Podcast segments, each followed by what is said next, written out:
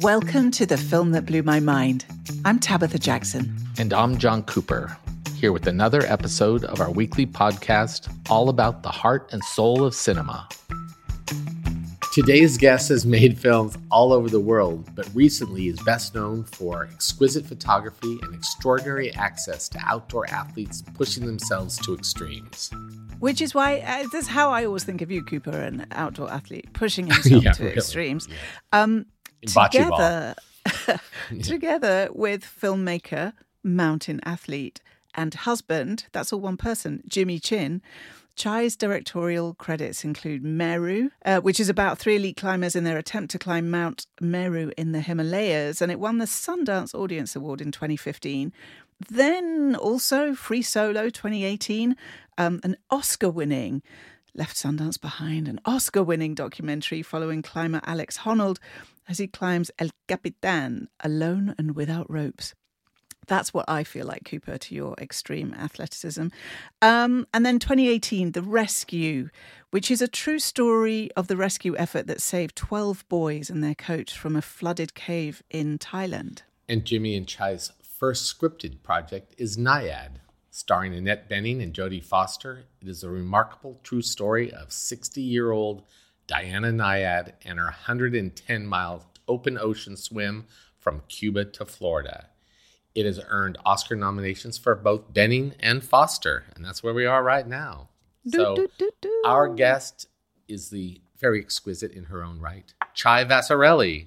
Hey, Chai. Hello, Chai. Hi, guys. Do we embarrass like you enough? You did. I feel very lucky to be here, so thank you for having me. Well, we feel very lucky indeed to have you. And um, Chai, what is the film that blew your mind? So it's such an interesting question because so many films. Um, I mean, that's kind of the joy of being a film lover, is that you get to have that experience over and over again, and sometimes even in revisiting old films, they continue to blow your mind. So I chose Michael Winterbottom's In This World, which is from 2002, which I'll never forget. The first time I saw it was at Tribeca, I think, in a movie theater. And it's a film I return to whenever I feel, I don't know, a little lost or disenchanted. Mm-mm. Chai, I'm gonna, I'm good. That's so beautifully put. I'm just going to interject with a quick description of the film. So, for listeners who haven't seen it, as Chai said, this is a 2002 film by Michael Winterbottom. It's the story of 16 year old Jamal, an Afghan boy in a Pakistan refugee camp who travels with his older friend, Enayat, by land and sea to reach London. Um, director Michael Winterbottom brings into Jamal's life and his journey, blurring the lines between fiction and documentary to convey the truth of Jamal's experience, if not the literal facts. This is a fiction film. Um, such an interesting style. So let's go back, Chai, to um, where you said you were in a movie theatre in Tribeca. Just, just what were you expecting? Why did you choose to go and see it in the first place? And what were you, what did you feel as you watched it? So I think I was at the first or the second Tribeca Film Festival. Wow. At, yeah. And it was when my first film, A Normal Life, was also premiering mm. um, at Tribeca. And you know, I just sat there and the the idea of nonfiction versus fiction has always been interesting to me. Just the idea that, you know, you could create like kind of a fictional retelling while shooting in the same places and spaces and using real people to act out their story. It was just it was just like an interesting thing. It like kind of blew my mind as as your podcast is so aptly named. Um, I have to say too that there's one thing that's very sad about talking about this movie is it's almost impossible to find.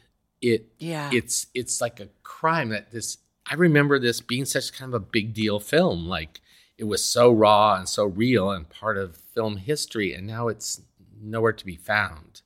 And I it's mean, it won the ahead. it won the Golden Bear at Berlin, right, Cooper? And and yes. uh, did, you know it it as you say it really made a huge splash. So we how did we get to watch it? Right. You saw yeah. it there. Yeah, I think so. Oh, That wow. was because 2002, that was like kind of still, we're fresh from 9 11, correct? And, Yeah. And the whole notion of the refugee camps was even sort of fresher in our heads. Now it's become sadly commonplace. We kind of know a lot about refugee camps now, but I remember then it was like, how did he find this place? And Michael Winterbottom is such a crazy filmmaker and so prolific, you know.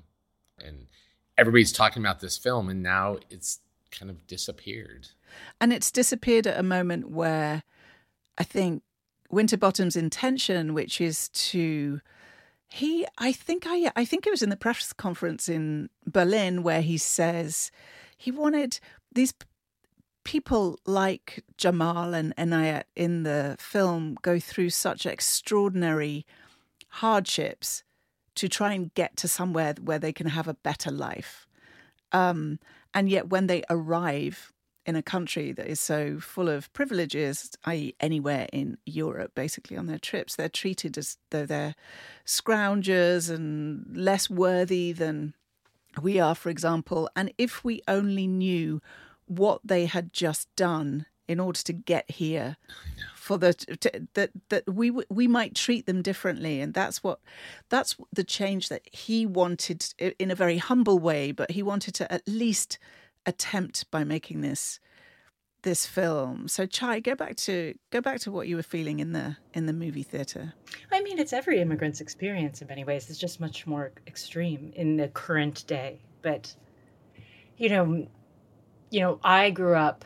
Um, both Jimmy and I grew up as um, the children of immigrants, whose families were seeking refuge um, from either political or religious persecution, Mm. and found their way to the states. And you know, it's when I see films like this that I'm reminded of the layers of story that you know and the layers of suffering or the journey that's that's had to happen in my in terms of my parents and my grandparents that have allowed me now to land here and make movies Can you say a little bit more about what what's your family background? so i am half hungarian and i'm half chinese um, my mother's family who's the chinese side they're they fled china for hong kong during the cultural revolution um, my dad's family is hungarian and they left right at the end of World War II from Hungary and w- went from Denmark to Brazil. So like this was these questions have always been part of like my lizard brain and part of what inspires me. And I think you know Jimmy and I,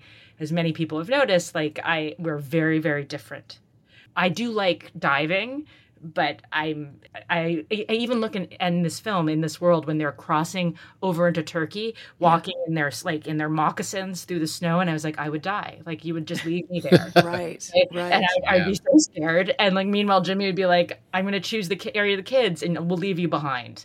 You know, like, it's like we're so different, but we share this immigrant experience and also the legacy of these stories that our families have shared with us. And so, like, you know, I'd never dated a Chinese man before I met Jimmy, and somehow we found it's really interesting that our values are very similar. Yeah.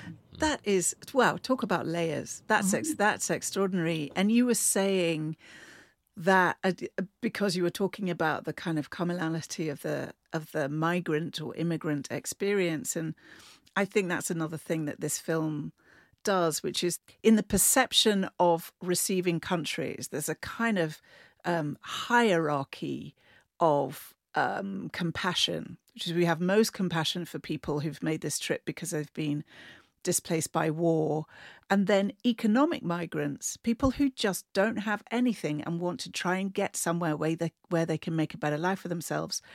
They are way down the list. They're the people who are who are asking for money on subways and are treated as though they're just irritating. But if you, as Winterbottom implies, if you had any sense of what they had done to get to this subway car where they're asking you for a dollar because there's literally no other way of of getting money, um, it's it's pretty extraordinary. And what I found really interesting in this film was the end credits, where it talks about Jamal, who is a non-professional actor, as we call ordinary people. Um, Jamal did the journey with the film for the film, and then they took him back as was the agreement to the refugee camp in Peshawar, and then he does the journey by himself and tries to claim asylum in the UK. Uh, so it's just an extraordinary mix of art and life. So I mean, I think the whole insult to injury is then he is rejected. His asylum is rejected. Right. And then he's given an exception so he can stay until he's 18. And so, of course, now watching this film in 2024, I'm like, what Where happened? Is he? Yeah. Where is he? Um, which is also kind of an interesting, I don't know, like we, we should find out. And now I think I'm going to try to find out. But, um, but you know, it was funny, like rewatching the film recently, was that this idea of the lengths to which we will go individuals humans will go for an idea and also to survive. It's always humbling.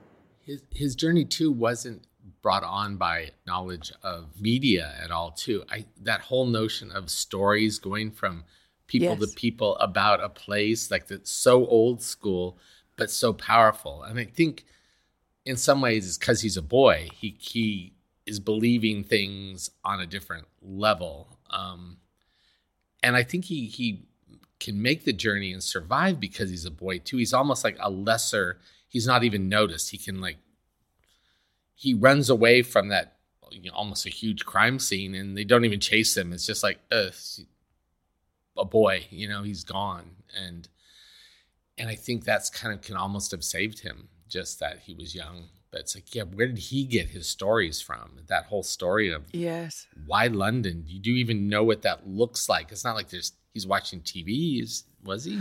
Although his uncle in the film, his uncle is in London, so that's who he's oh, trying I see. to You're get going to. to another family member, yeah, who can help you. Right.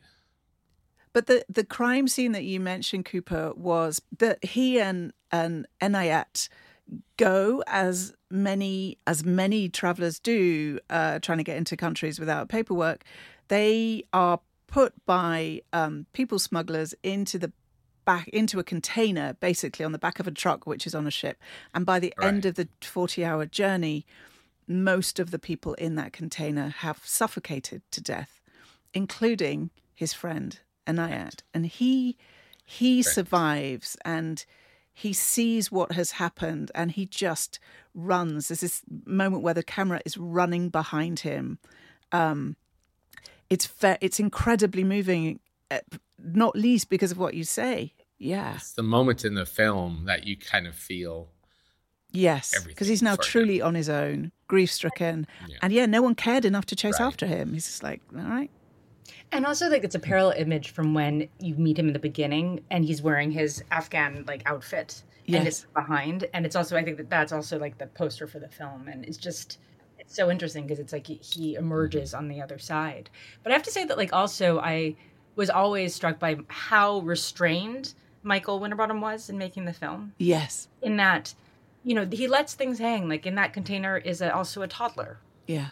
Who survives. And it yes. raises the question. You're like, oh God, now, like, and then you move on. You don't come back to it. Or, you know, along the way, like, there are different levels of pornography going on in places that they show, not pornography, but like salacious images of women or men that are clearly in direct um, direct um, opposition to what they probably were living in Afghanistan for a very long time. Right. Um, you know, or Afghani communi- right. communities. And first it starts with like the the Walkman where they're listening to music and this conversation of like, where do you think mm-hmm. music comes from?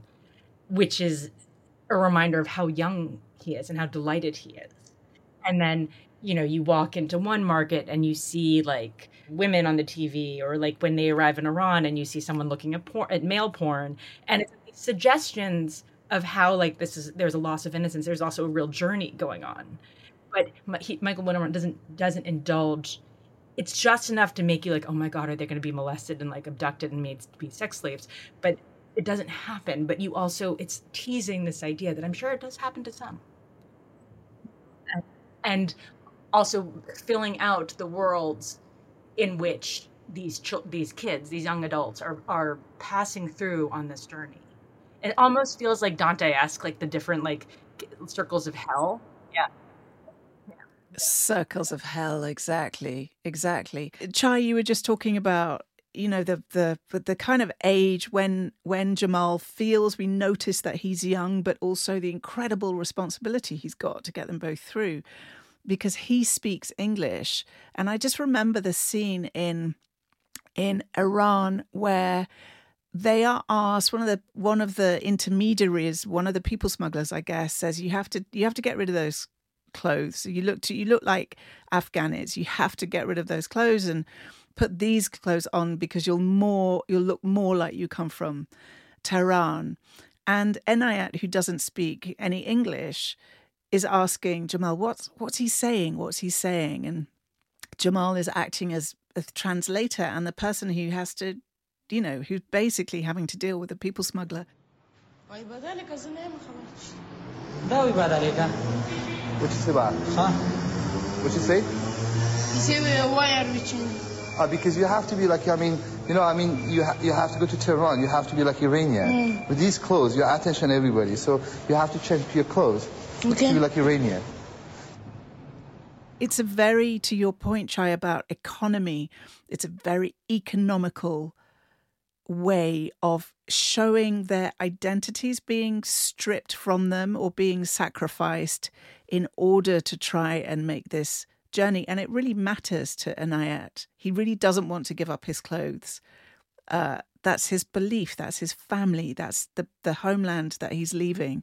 Um, but it's a it, it's an interesting scene also because it shows you how this young boy Jamal is having to take on this, and that's something also we see in in kind of host communities in London or New York, these little kids doing translation for their parents in doctor's surgeries. Or it, it's it's you know, there's uh, a, yeah. I have a story. Remember, we we do Sundance London, right? And we started yeah. that program, and there were all these film students there, usually from other countries, European countries and Asian countries, in London studying. And I'm kind of like, why did you come to London and not America? And they all together said our parents wouldn't let us go to America. It's too dangerous. Oh, and wow. you're just kind of like, oh, oh my God, really? Like, like we have a now we have the reputation of you go to America, and if you're different, you could get shot very easily. You know, at your right. college, you know, at your school, and it's like, yes, oh, geez, you know, you're just like, oh my God. Changing the subject a little bit, but as you're putting together, like now, your first narrative feature, which is mm-hmm. Nyad, which is a true story still. Mm-hmm. Do you do? How did you? Did there parts where you say this looks too much like a movie? and you want it to look more like a documentary. Like, is there parts where you? Hey, you, movies are documentaries too. I, I that's, mean, what, that's what I meant. Too. That's what I meant to say. Yeah. Um, but but I mean. Can't wait for that best picture nom one day for one of our docs. yeah, baby. was yeah, it's true, but yeah, um, was there was there points where you know let's adapt a documentary style to keep it real, keep it real, basically, shortening. So it's it's the it's the right question, and but the answer is no. But I will tell you. So, you know, I feel like Jimmy and I have become basically experts in repetitive motion of things that you know how they end, right? and first it was like it was like free solo where he does the same thing over and over and over again and you still have to make a movie about that. Mm-hmm. and no one really understands what he's doing fully.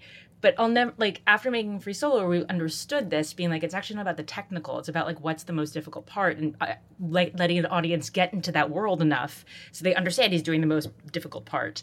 And i'll never get forget when like my chinese immigrant mom who's like an accountant was like the boulder problem. And i just looked at her being like you know what the boulder problem is? She's like yeah everyone everyone knows what the boulder problem is now because Wait, what is the boulder problem? It's the hard part that Alex has to basically do like the karate kick across oh, like a yeah. like a, yeah. a, void, and it's the part he thought he would die. Like that was like right. the, the most that was the crux, so to speak. Right. And so we learned like just that it's it's not about like all of this repetitive stuff is really about a vehicle. Like what are you actually saying? Right. You know, and so then the rescue happens where it's like the same rescue happens 13 times. right? okay, it's underwater, so it's silent. There's no footage, and it's pitch black. Okay, and this is a nonfiction film, and we're like, oh, how do we deal with that one? Um, so when it came to Nyad, it was like we were like, we can do five swims. Right. Because five swims, like they each have to be about getting to know the character better. But I have to say, like it goes back to that nonfiction or like the hustler in every documentary filmmaker, where it was like a necessity where we didn't have the money to shoot a 28 year old Diana, to film a 20 year old Diana. Right. And that first attempt is really important. And but in, I get what I've learned now that is in fiction, like your archival producers are amazing. And so the woman Jody who did um, King Richard was our archival producer in Nyad, and suddenly these files start arriving, and I was like, this is the best stuff I've ever seen. And it's like the Johnny Carson moment with it, with the real Diana Nyad, where you're like, where she like disses Johnny Carson, Right. and like, this is amazing. Like she's like doing her whole Diane Keaton thing, and it's Diana Nyad at 28. So basically we had to make up for a problem like which we didn't have 20 year old diana so we and, and we found all this amazing documentary footage and at the end of the day really it's a testament to annette bening's performance because i didn't i was like we didn't know if it would work if we Right. would mix it like that and after the first screening where we included it people just bought it. Because your brain accepts that that Yes. this is the real person that's not the real person but it's the real story. And annette's performance is so true that it works. But on top of that like there was my like you know agenda there where like it seems like no one believes what women say anymore. So if mm. she's going to talk about sexual abuse like like there is that narrative which is not why she did this the, the swim but it's one of the things she had to un- overcome and also Right. has to live with so let's put the real diana talking about her sexual Right. abuse so it's it's just like this is actually this happened even though It's- we're in a movie like you know like so it, i don't know it's all connected if that makes sense it really gives the fiction some some bottom, as it were.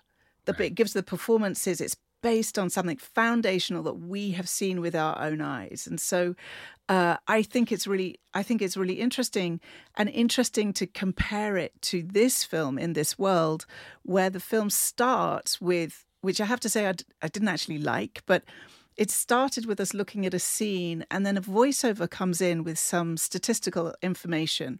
And the voiceover sounds kind of like a current affairs documentary Like voiceover would sound voice. exactly except he had a northern accent so it probably wouldn't Right. have been on the Okay. bbc then but um but then the film starts and the the point at which you really know you really know that they're going into fiction is when the music comes in and make a credible score by Dario Marianelli which really lifts it into what we might think as fiction but the but the film itself uses documentary elements not on screen as you did with Nyad, but Michael Winterbottom had read all this. He was just reading about uh, and was seeing for himself how refugees were treated in the in the UK.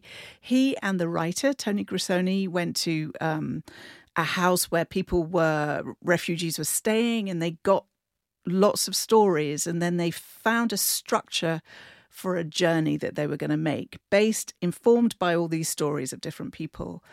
Um, and then Tony Grisoni would go like two or three three days ahead of the rest of the crew, and he would meet people and find places and say you should come come here and meet this family so and he talks about for example when they go into turkey and there's a kurdish family as they had conceived it and there wasn't a script but as they'd conceived it this would be where the two boys would be kind of sold out by this family who just wanted to get money all the families he met all the Kurdish families he met were absolutely lovely and generous, and so they could. That didn't feel true to even this kind of experience. So they made that one of these pockets of of kindness because that was what they had found.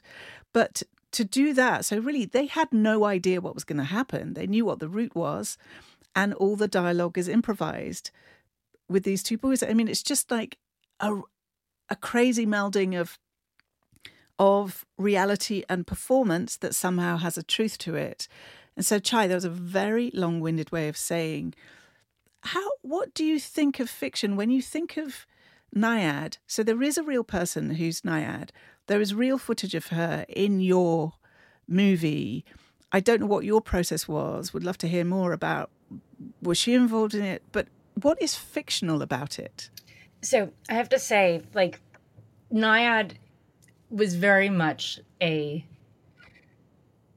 an act of naivete for Jimmy and myself. Like we we're like, we've shot in mountains, we've shot in caves, like water will be fine, you know.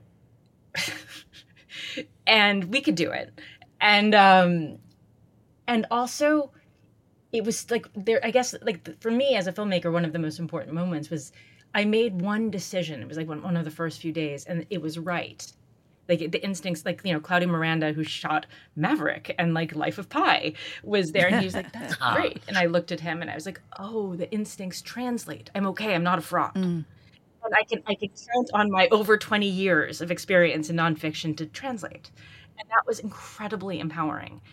So you know for me, like I always used to call it in nonfiction the mirror test. Like if right. something feels when you look yourself in the mirror, if you know you've done the spirit of the truth or the spirit of your truth. Right. Mm-hmm. And because, you know, I'm the first person to be like, all docs are subjective. Like that's why we make them. Um, it's what we're trying to say. And I normally also think that right. you have to have some warm glow about the subject matter or else like no one wants to see that movie like if you hate your participant like those are not the types of films we make but you can also be incredibly critical and create gray real people or do justice to very complicated characters so when i look at nyad um, the broad strokes are true and meaning that the real diana mm. nyad is a very complicated like woman and that is the splendor of it that's the joy of it is like you know, and in a way, like I, I emerged from making Nyad being like, oh, my sharp elbows are okay. Like everyone knows me for who I am. Like that's mm. okay. Which at 45, it's kind of crazy that I that I I still need that reassurance, you know, um, and but like it's a movie and like you so but i don't i would say it's like the same way with our dogs like it's a you're telling a movie you are messing with time you're conflating things you are and it's what I call always the Chernobyl effect. Mm. Like I felt very betrayed after Chernobyl when I understood they melded all the characters. And right. I was like, that's so interesting because I, I think it's how they told us was the issue, not that they did it. And so that's always right. the question: is like, when do you reveal like the smoke and mirrors? Because they're always smoke and mirrors, you know. And so there's a very real truth. Mm. Um, in Diana Nyad's character, but that is it's like the big screen version. And so what I also learned in from making docs, like our process is basically mm. you know, you only show the participant the film, you know, when you're not done, but you're almost done. So of course you'll listen to their feedback. Oh, I lost five toes, not three, you know, like that sort of stuff, or that's completely wrong. I hate you, or I, I look too fat, all those things. And I've often you know, listen. I listen really closely, but I also know that you need to protect yes. that space so that you can preserve that safety or the warm feeling for your participant. Right? Right. So Diane Diana Nyad, to her great credit, understood that we needed space. Yeah. So she she and Bonnie came to set the last day we were at the tank for one day. And she read the script a few times. She was allowed to kick and scream, and that was fine. Um, but this is where I did also look at producers being like, this is all you. And um, I cannot have yes. too many complicated yeah. feelings about the real person because we have to make a movie that's trying to honor what we understand. Yeah. So, and so, like, you know, it's she, um, you know, she still scares me. Um, I love her. She's like the smartest person I know. She speaks like seven languages. You can, like, and what I think is so cool is like when you look, because we intercut the real yeah. swim at the end, the end of the Nyad, and like you just need to remember that a 65 year old woman did this.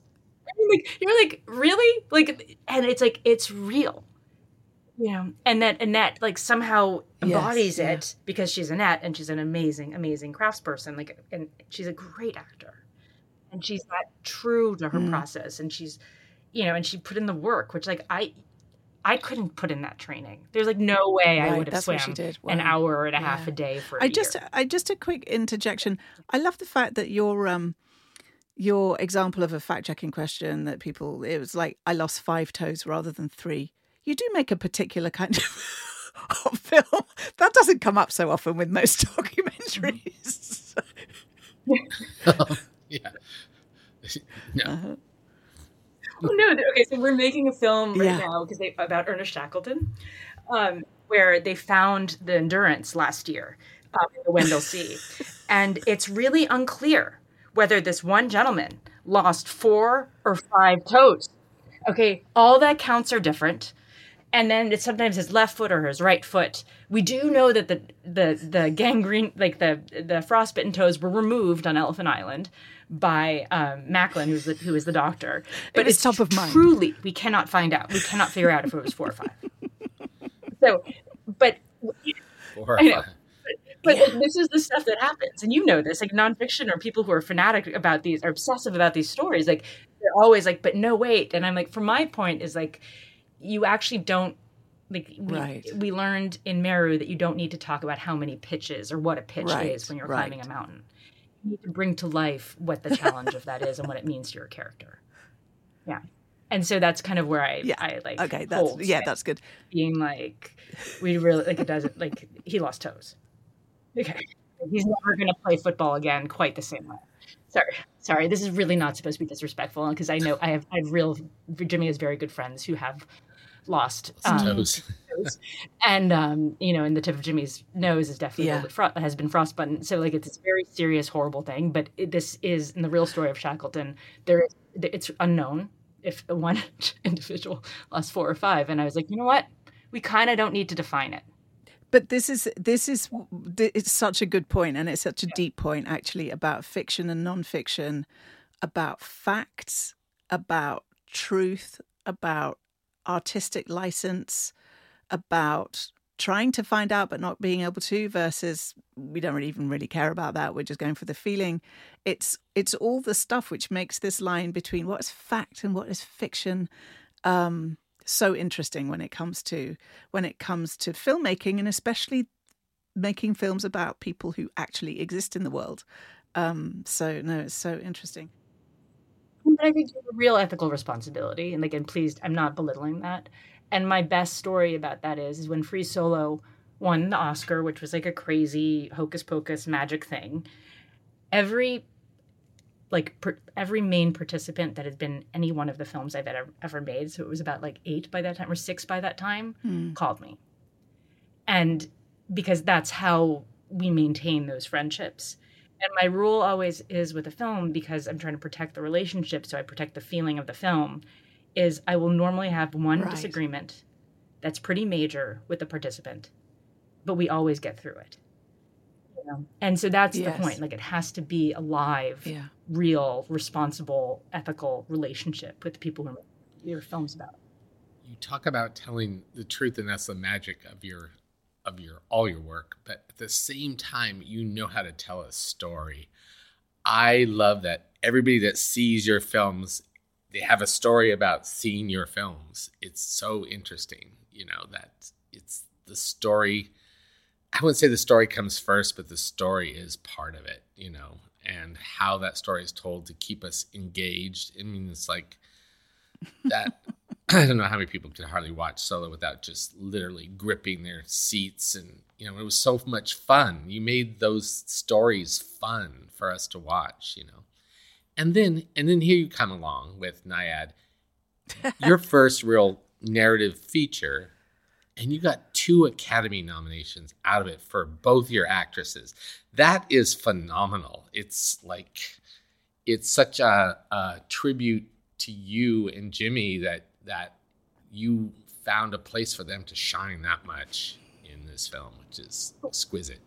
I mean, it is Annette Bening and Jodie Foster. Like, it's know, really but- hard for us to take any of that credit.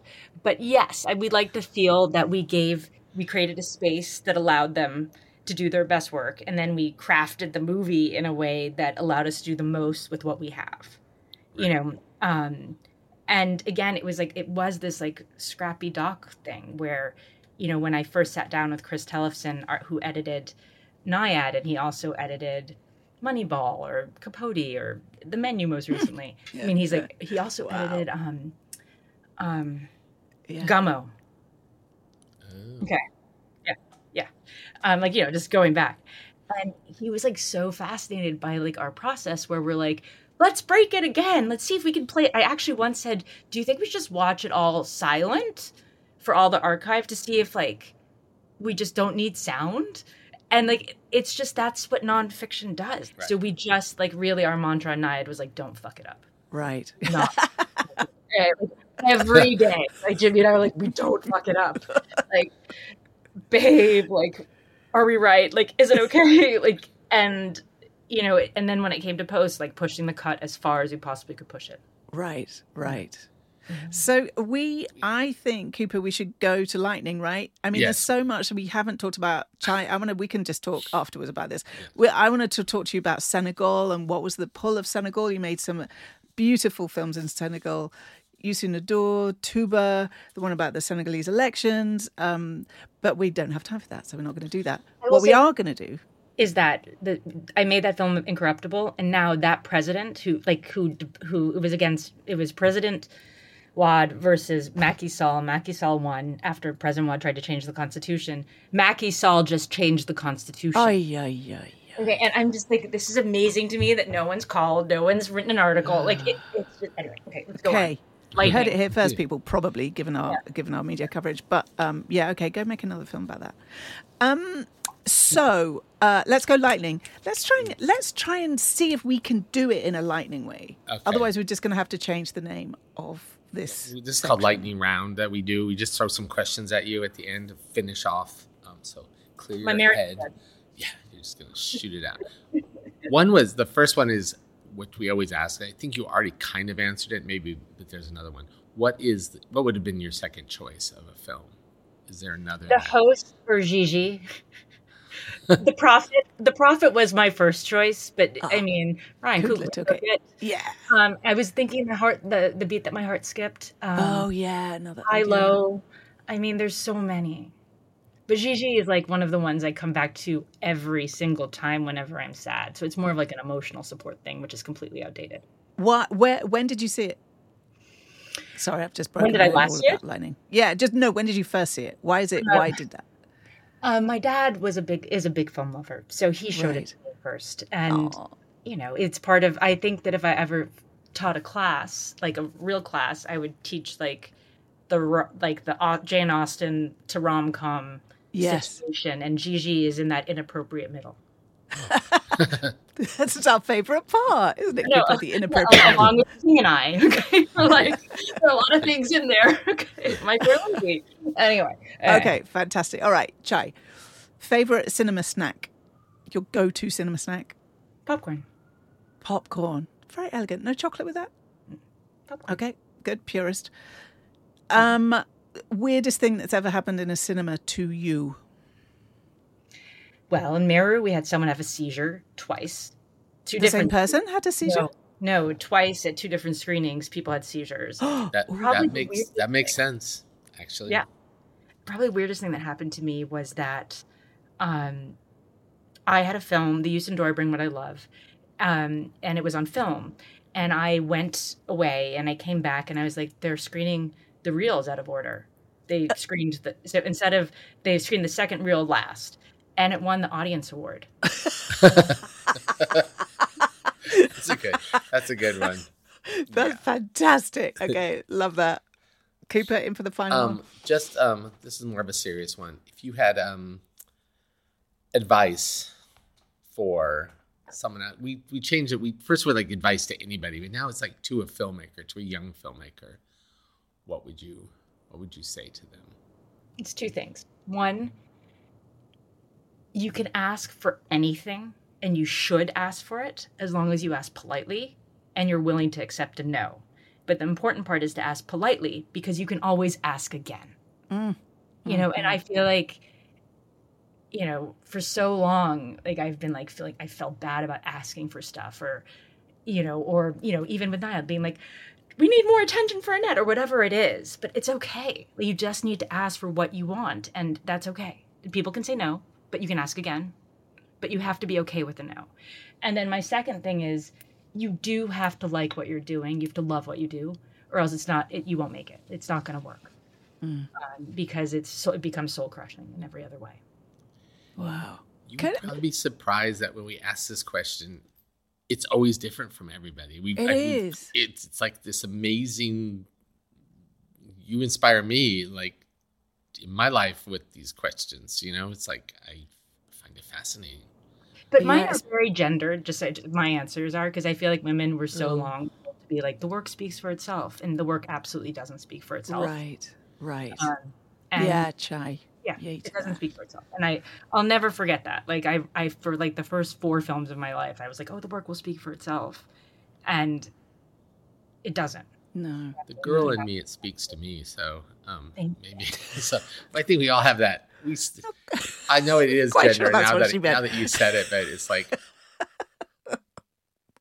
Chai, I, the, the advice one, I love the advice question so much. And I always wondered, like, do you have a advice that someone gave to you that you remember? Not everyone does, but Mike Nichols, when I worked for him, everyone is allowed an opinion.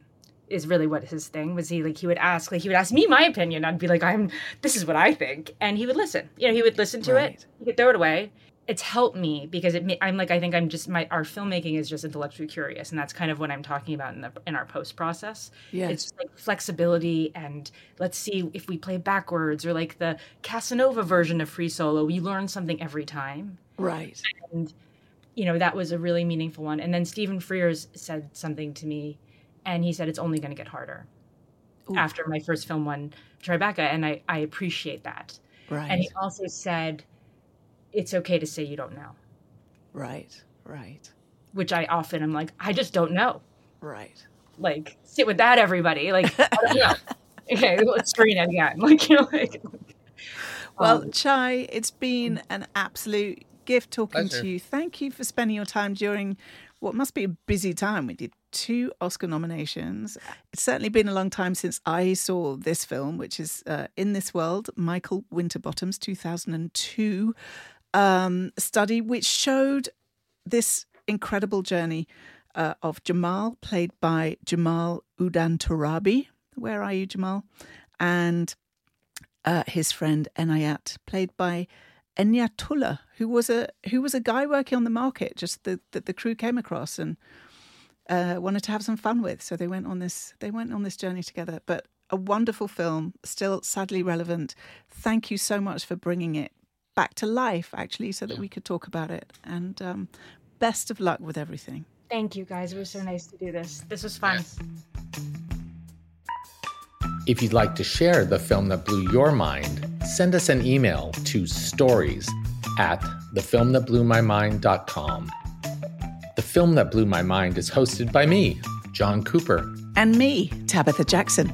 Our executive producer is Jessica Buzzard. The show is produced by Goat Rodeo, and to find more of their work, go to goatrodeodc.com. Executive producers at Goat Rodeo are Megan Nadolski and Ian Enright. Creative producers are Max Johnston, Isabel Kirby McGowan, Rebecca Seidel, and Jay Venables. Mixing and engineering by Rebecca Seidel. Intro music from Wayne Jones. Marketing and publicity by Stephen Raphael at Required Viewing. Graphics by Lee Fenvis. Special thanks to Trevor Groth, Kirsten Chalker, John Nein, and especially Christine Buzzard. Also to all our friends and family who put up with us and our crazy projects. Aw.